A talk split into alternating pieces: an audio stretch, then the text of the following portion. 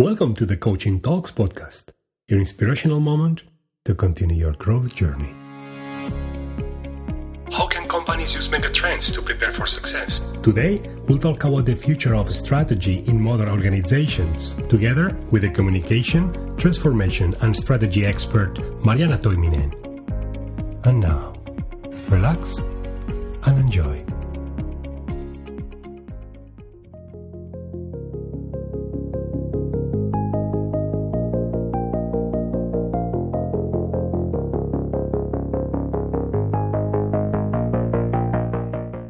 Welcome back to our show. We have today with us Marjaana Toiminen. Marjaana is a senior level executive professional with over 18 years of leadership and management experience. At the moment, she's running the business areas of strategy, corporate culture, and transformation services at Ellun Kanat Consultancy.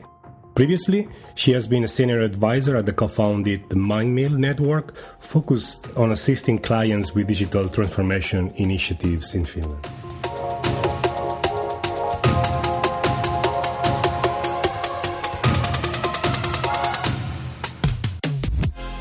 Marjaana, welcome to our show.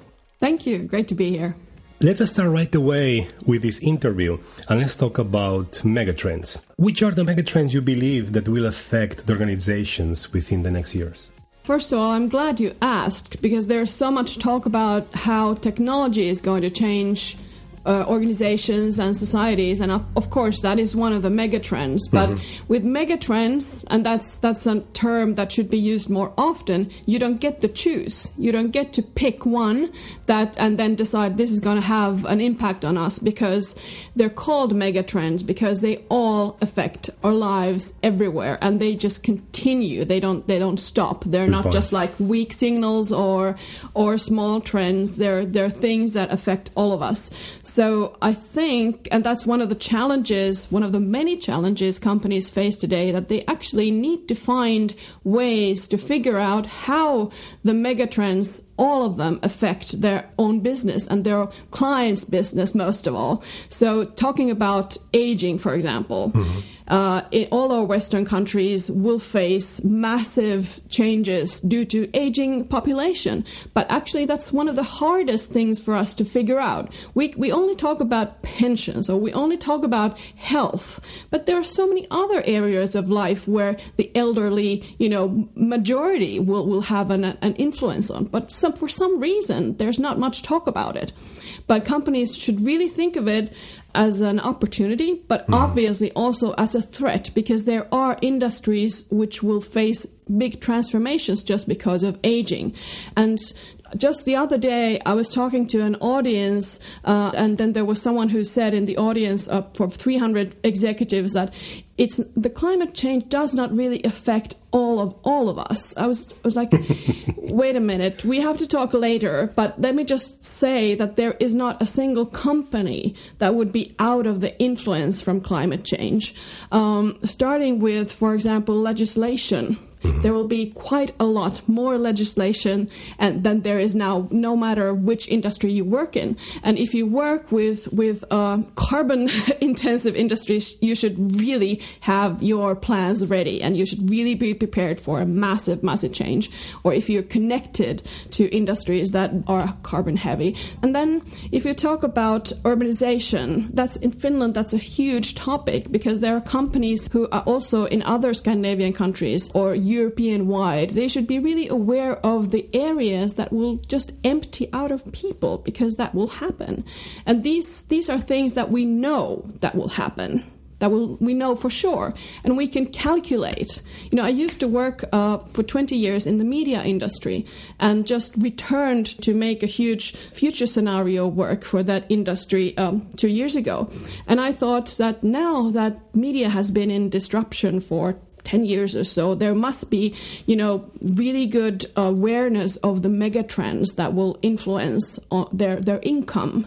They have probably now calculated how much of their audience, paying audience, is going to die because they know the paying audience of the traditional media is mainly going to die within the next 20 years and the new audience is not willing to pay. So they have probably figured out by now where they're going to get their new income because the megatrends are something you can actually evaluate beforehand. Not like, unlike we don't really know about many other trends that are emerging, but megatrends are the ones we really, really know quite sure but they're hard to figure out. So companies need to spend time on evaluating the impact.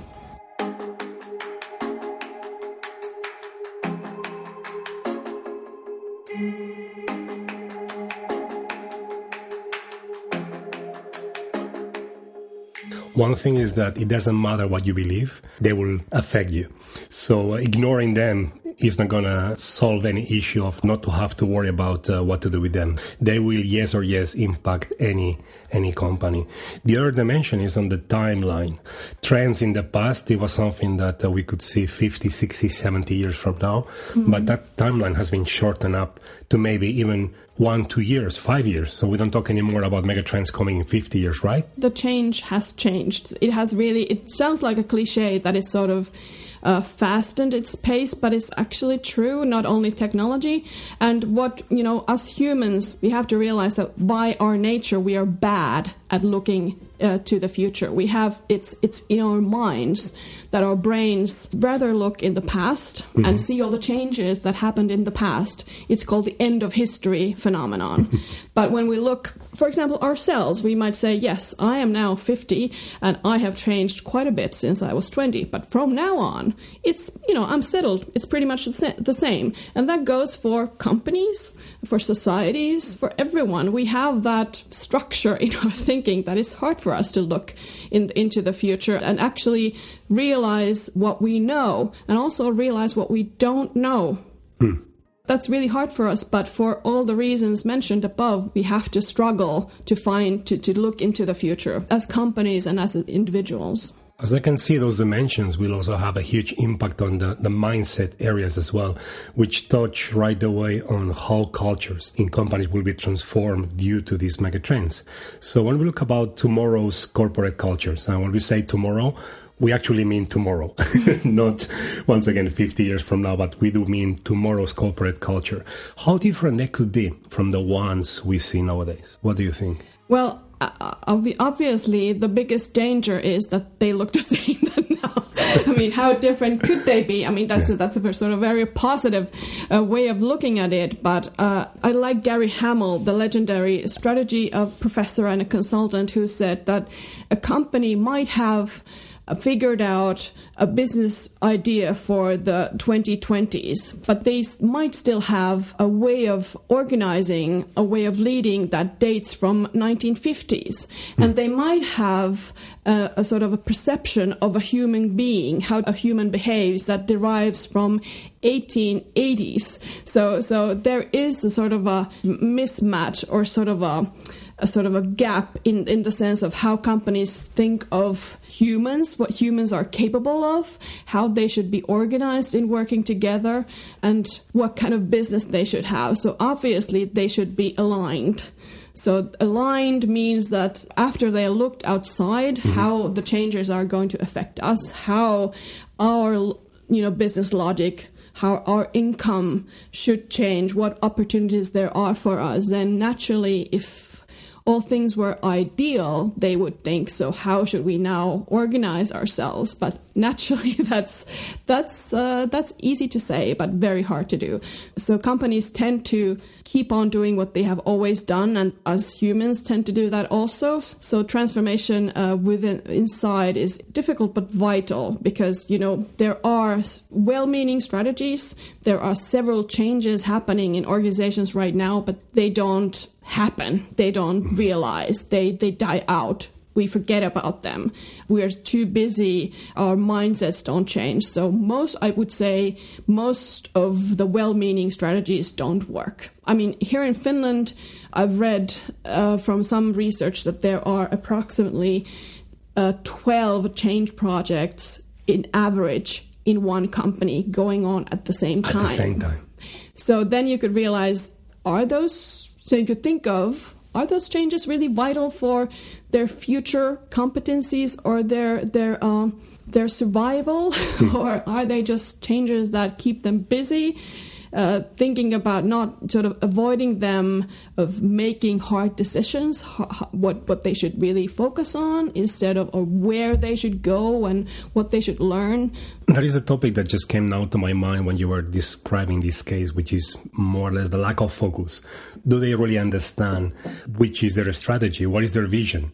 Is there a purpose? And then what is the one thing they would have to do, the one thing they would have to focus instead of having 12 transformation initiatives like you were indicating. What is the one thing to focus right now in this moment? And then do that one thing, which brings also to my mind the topic of collective learning and peer coaching. We have been discussing also offline uh, those topics. So if we think about those two skills of collective learning and peer coaching, how relevant do you believe that they will be for companies? I like. I'm going to quote another man here, who is uh, John Hagel, uh, a very a very nice theorist around the future of work, which I, I, I write about a lot myself. So John Hagel has said that the uh, industrial age was based on scaling efficiency, but the post industrial age, or the age we're going to enter, is about scaling learning. Hmm. So companies also, while thinking where they're going and what's happening outside, should really try to find ways of scaling learning within themselves and, and finding uh, ways to incorporate the talent they have within and outside. So find new networks, new ways of working with uh, with other types of skills that they don't have inside the company. Find sort of learning networks, but also enhance the potential they have within the companies. I think that mostly learning is considered as an H and R thing. So you go H and R will know what you have to learn but unless learning is at the core of a CEO's, you know, strategy or the, the mindset of an executive team, unless they take it seriously, that it's it doesn't happen. So, you're referring into the going out from human resources and incorporating also these topics like uh, collective learning as a part of the strategy. So it's not anymore a project, right? Exactly. It becomes exactly. a part of the, the vision, a part of the goals to achieve for the whole company, not just for one department.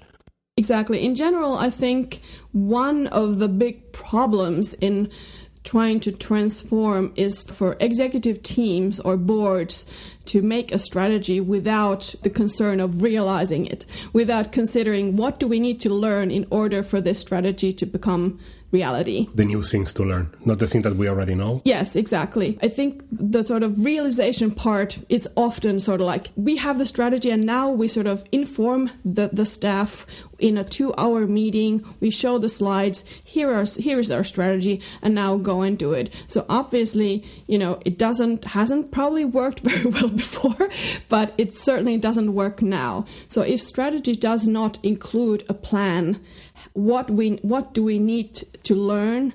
What do we need to stop doing? What do we need to start doing in order for this to be realized? It does not have very good chances to become reality and also to learn from you know we talk a lot about emergent strategy. It's mm-hmm. it's all about the continuous learning within the, those decisions or those directions we have chosen in the tra- strategy. Or were they right? How do we how do we sort of keep on developing the strategy together or in a bigger group than just a corporate team? You know? Those are very good points especially when we think on the dimensions you were talking about. What will have to change what will have to be transformed. And we don't talk just about skills and capabilities, but it's also incentives, right? So when I think about collective learning, one of the main enemies that I'm seeing with my clients on working with collective learnings is the way the rewarding systems are established. So they seem to be asking from collective learning, but they keep on rewarding individual victories, which it comes, you know, incentivizing the ego instead of incentivizing the win of the of the team. Uh, how do you see in this uh, dimension of also changing incentives and rewarding systems? Which are the main steps that you may have seen around that our companies are starting to take, or are they doing anything about it? Is this a topic that they are missing, or do you see that this is becoming a, an awareness factor? Well, I think uh, companies are starting to think what they should measure. Hmm. How do you measure a transformation. I mean, the ways to measure need to be different than, than sort of industrial growth measurements. So, how do you measure investing in learning? What are the true parameters? Is uh, increased collaboration within a company? Can you measure that? Can you measure improved communication within a company? or can you imp- uh, measure improved understanding of the future. You know, all of those parameters might be important in the long run instead of have we grown uh, 5% our revenue. So that, as you said, directs uh, how people work.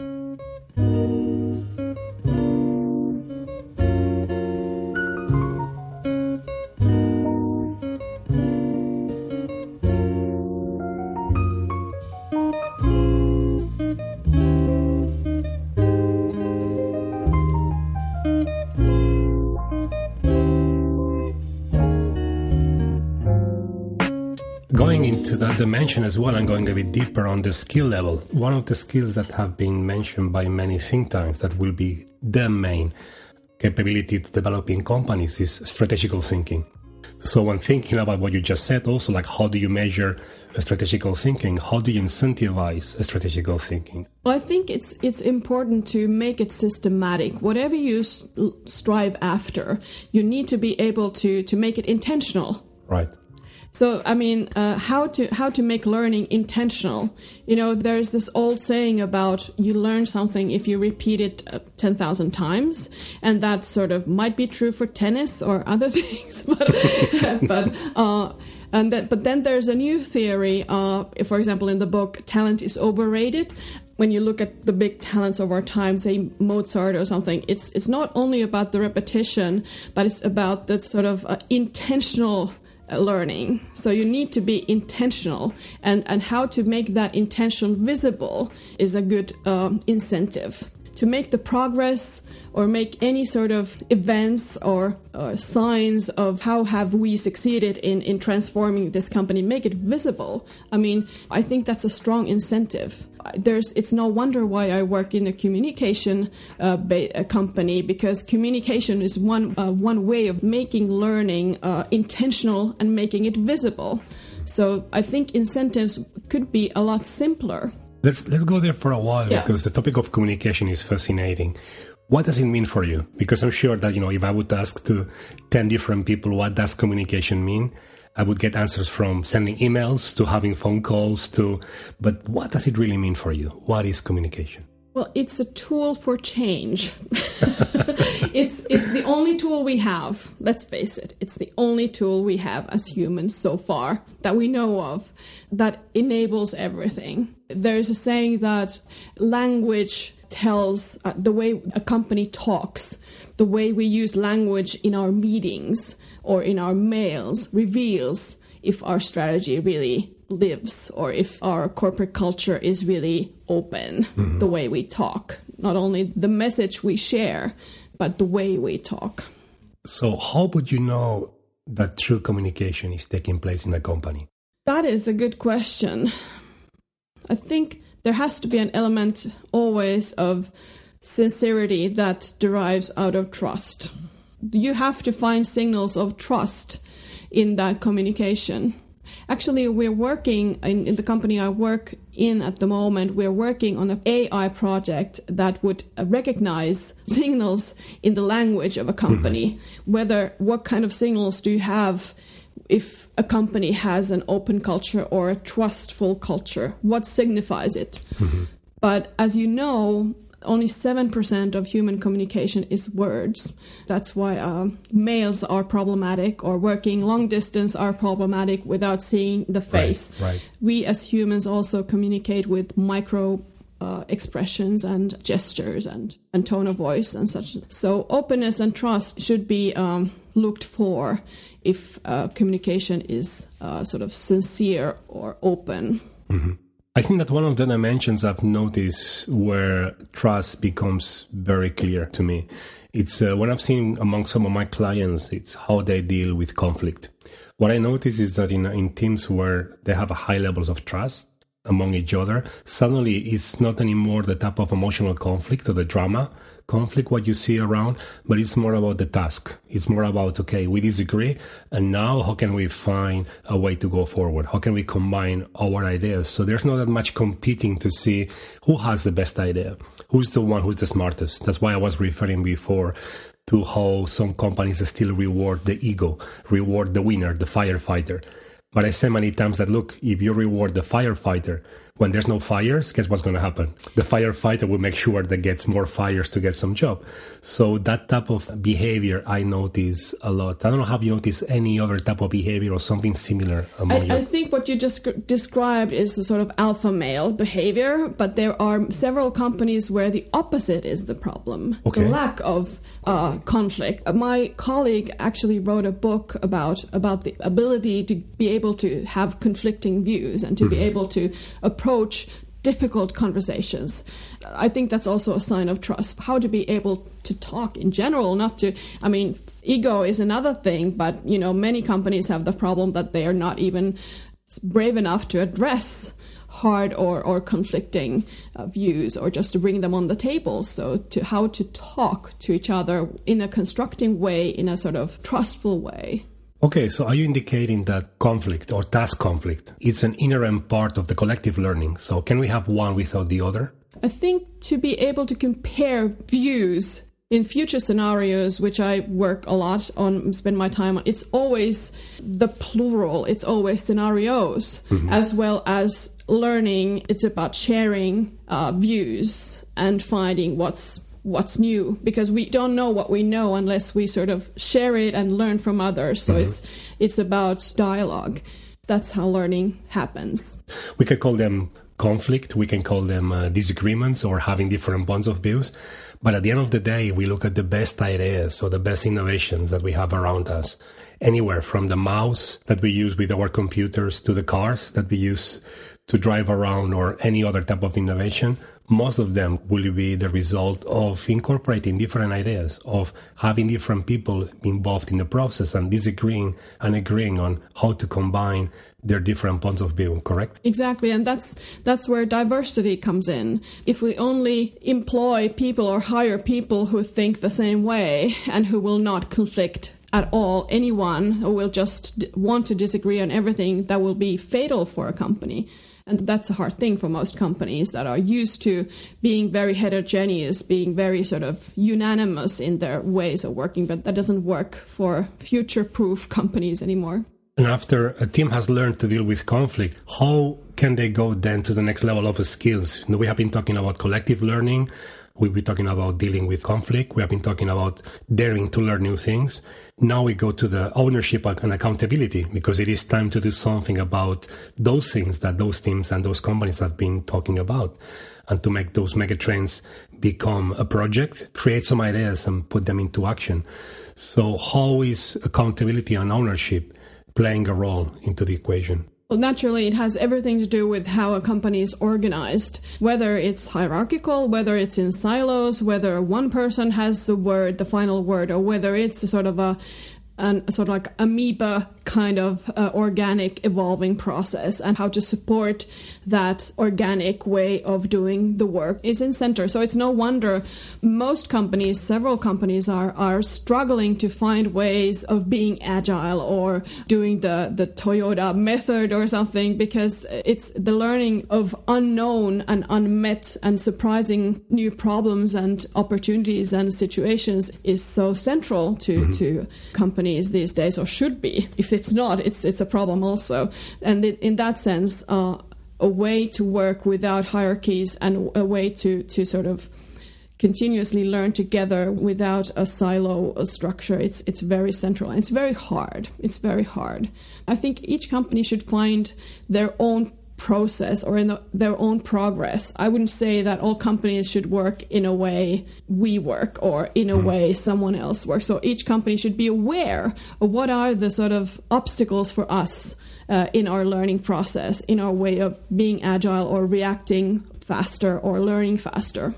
This brings to my mind as well how this relates to the topic I was mentioning before on incentivizing and rewarding because There's no one way that each one of us gets motivated, right? So the agile mindset can be also incorporated into which different schemes do we have to help people be more motivated, but at the same time, how can they bring that motivation from home and support in that development when they demonstrate that uh, behavior, that attitude, that mindset. So in this stage, we don't talk anymore about rewarding outcomes, but we're talking about rewarding behaviors, attitudes, and mindsets. And that is complicated because it's not anymore a hard KPI. And how to measure that dimension, you have been mentioning before, that is difficult to measure some of those metrics. So when I think about how agile methodologies and agile mindset can be implemented also to the rewarding and incentives uh, areas, which are the potential benefits you see for companies who are willing to open those dimensions as well? Uh, I think I think it would be interesting uh, to find a company that incentivizes or rewards actions that support their values, or actions that support their purpose, mm. or actions that support their attempt to cross silos. And then you should build the measures or rewards accordingly. I, I think it's it should not be hard. You just need to decide that you do it. You need to make a decision that we actually don't measure sales. we measure incentives on helping each other, mm-hmm. you know. And you should be measured by how many times, or however you want to count it, or how, how you want to define it. Uh, how have you helped your colleagues or how have you helped your clients to find new ways of looking at the world or whatever uh, it should not be hard it's it could be uh, made into numbers if that's if that's the case but i think it's only a willingness to sort of focus on on different things. In general i think after being a ceo and you know when you want to sell if you if you even if you look at the numbers it's not the numbers you should measure but the actions that lead to those numbers. And the so, quality of the decision making process right? the the actions should be also considered in terms of quality you know Mm-hmm. So actually, it's not all that different. It's just a different angle of looking at how to, to measure human behavior.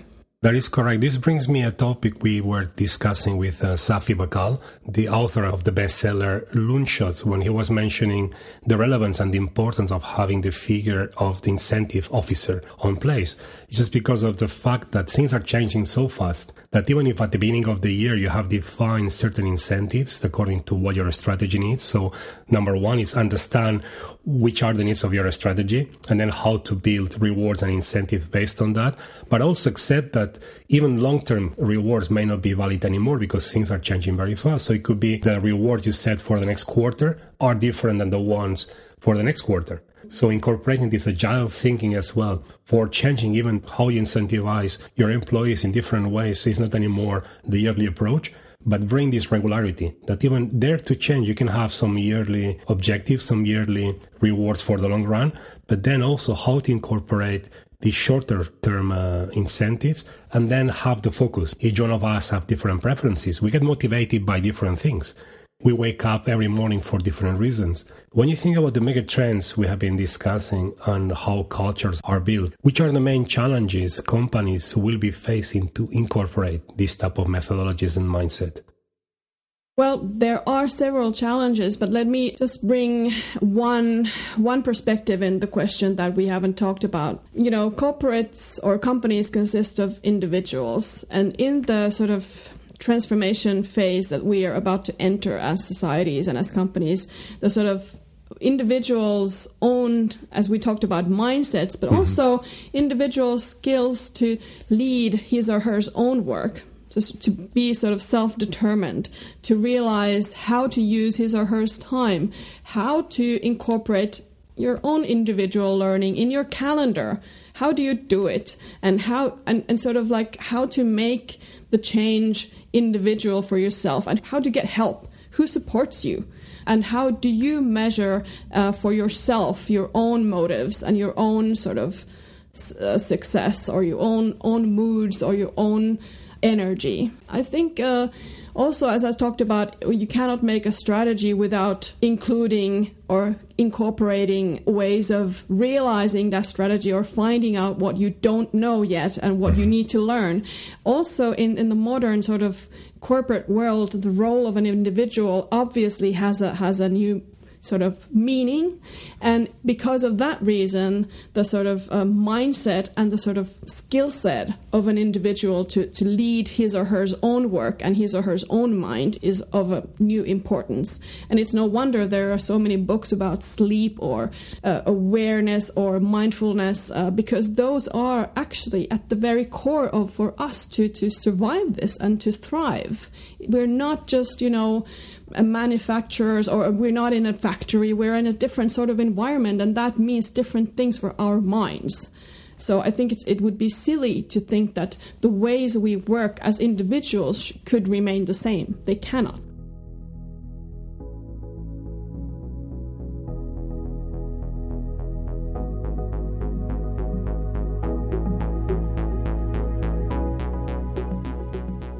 What is the first step?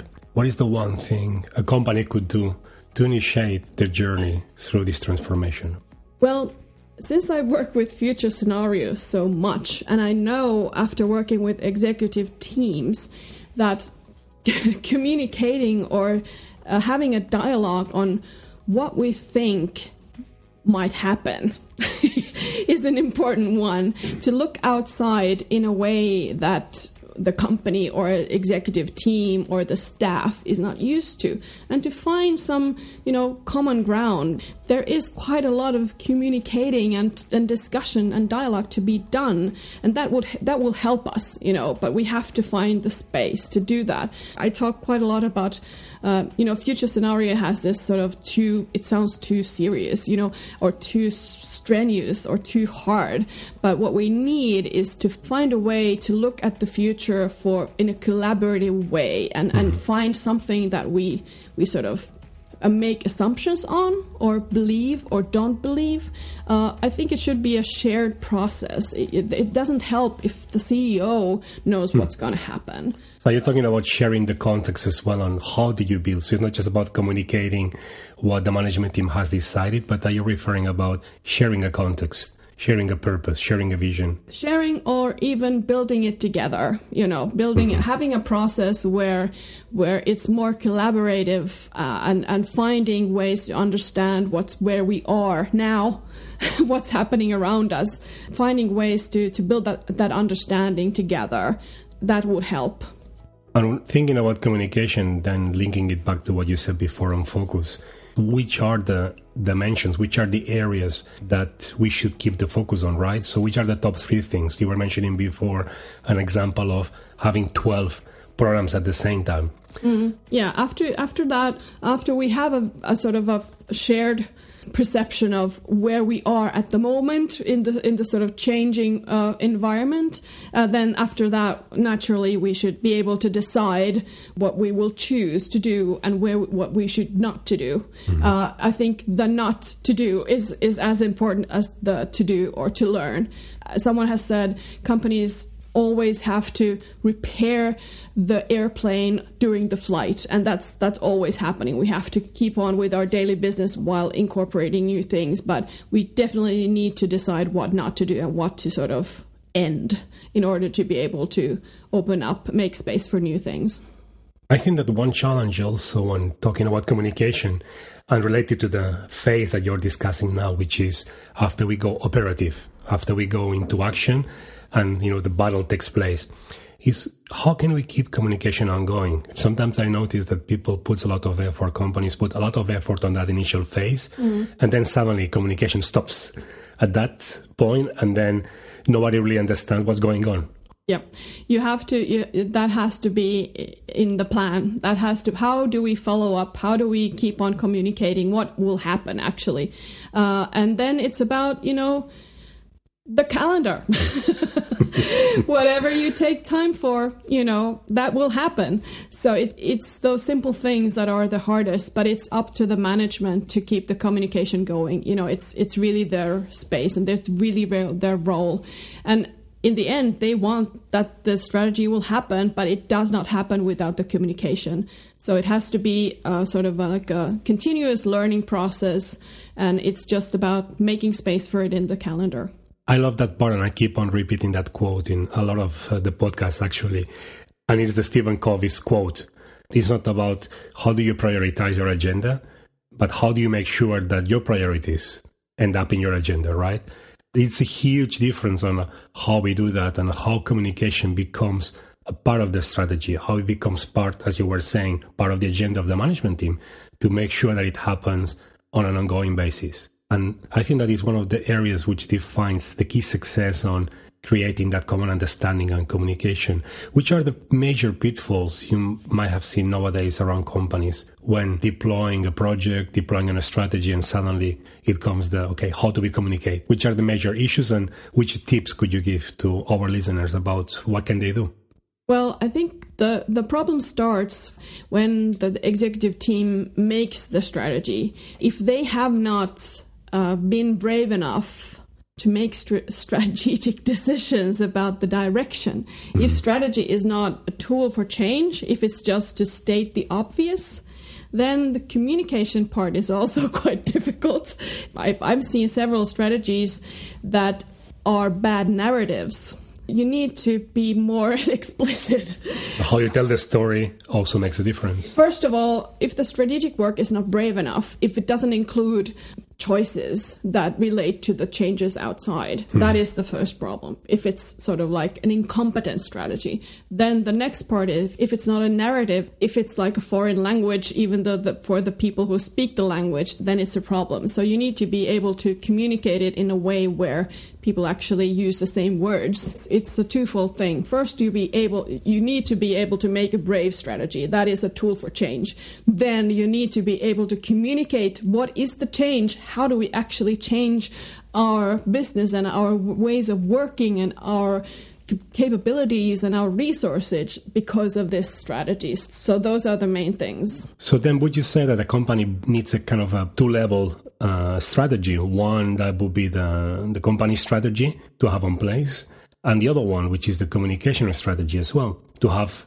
already thought beforehand how will that take place? Would you say that both levels are needed? Absolutely, absolutely.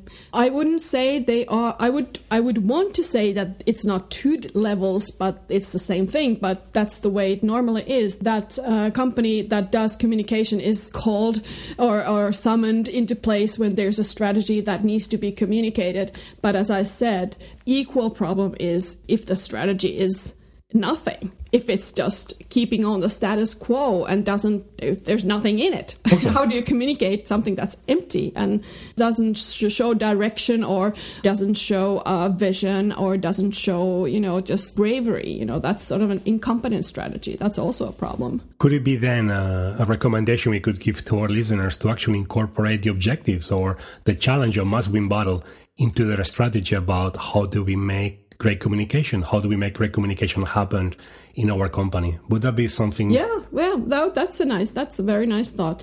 So you should have your must-win battles within the business, and then you have your must-win battles in the communication. That's, I'll take that one into my work. Excellent.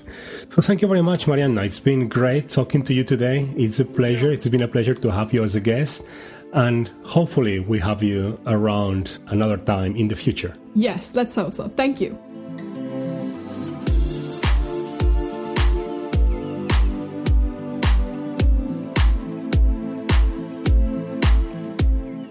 So that was all for today, and thank you very much for being a loyal listener. Let us know if there is any topic you would like us to cover down in the space for comments. Have a great rest of the week. Goodbye.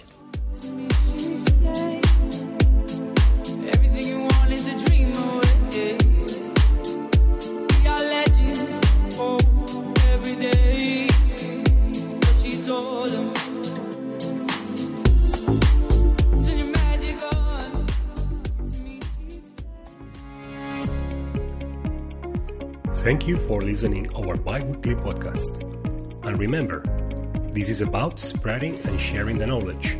So feel free to forward this audio to anybody you believe could get any benefit out of it. Coaching Talks Podcast, your inspirational moment to continue your growth journey.